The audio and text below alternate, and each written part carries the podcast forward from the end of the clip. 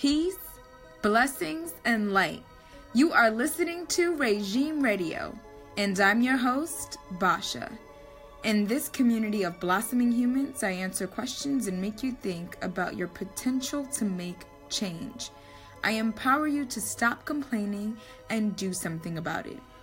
We are not going to agree on everything, but that's what life is all about learning, loving, and expression of truth. After all, true leaders take criticism and make adjustments to better rule their regime. Today's fourth episode is all about staying motivated and remembering mindful practices. So let's get started. I have received a question from Tisha Williams. How do I stay motivated when I am my own boss, assistant, and social media manager? Well, Tisha, um, I first want to say thank you and thank you for telling us your identity. I appreciate that so much.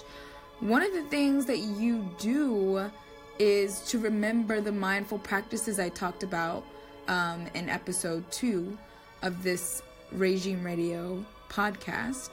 Um, so you have to have a daily routine that is just for your mindful practice and self care. It has to be a daily thing because if it's not, you're not going to stay motivated to want to do all of these different roles, right? Until you're able to actually financially afford a staff, you have to remember to take care of yourself. You can get drained, you can be tired, you know, you can make yourself ill if you don't remember to take care of yourself and remember mindful practices. I know it's difficult when you're working and you're on the brink of something, but you have to remember these mindful practices because they put you in a place to restart you, to refresh you, and to make your day more smooth. Now, I know this sounds crazy, right? Like, oh my gosh, I'm taking time out to be mindful. I'm taking time out to take care of myself because I could be doing work, right? Well, the work is going to be there when you're done. So you can always come back to it if you choose to have a mindful practice in the middle of the day make sure you set time aside for that. Set your alarm. Let it go off so that you're able to actually commit to that. Do not expect to stay motivated and you're not putting these mindful practices in that we talked about in episode 2. Now, it can be a little difficult when you have so many things due, so many deadlines, right? But what I want to motivate you to do is to make sure you do not forget self care. Because when you forget self care, you forget to eat, you forget to go to the bathroom, even, you also forget to be in a place of just complete appreciation and gratitude. So, in order for you to stay motivated, you want to remember to do these mindful practices. You want to have self care. You want to do that. Now, a lot of the times, it has a lot to do with what makes you happy and what puts you in a good mood.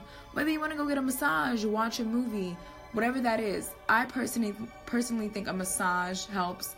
A nice soak in the bathtub helps. You know, just take good care of yourself and relax your mind. Lavender massage your like your head, get in your scalp with that lavender oil and really relax yourself, okay? So you can actually enjoy your existence and you'll be able to see the difference in general. So, I hope this helps with um, mindful practices and also staying motivated because we know as our own bosses how difficult it is, right? So, I hope I'm here to actually keep this going. And, you know, with your um, question, Tisha, I really appreciate you speaking about what you find important and what you want answered. That's so important. Do not forget to follow this podcast. Do not forget to tell your friends to follow this podcast because this is just the beginning and we're a community. We are a family. So let us enjoy each other and let us continue to help each other. Thank you guys so much. Peace, love, and light. See you guys in the next podcast. Peace.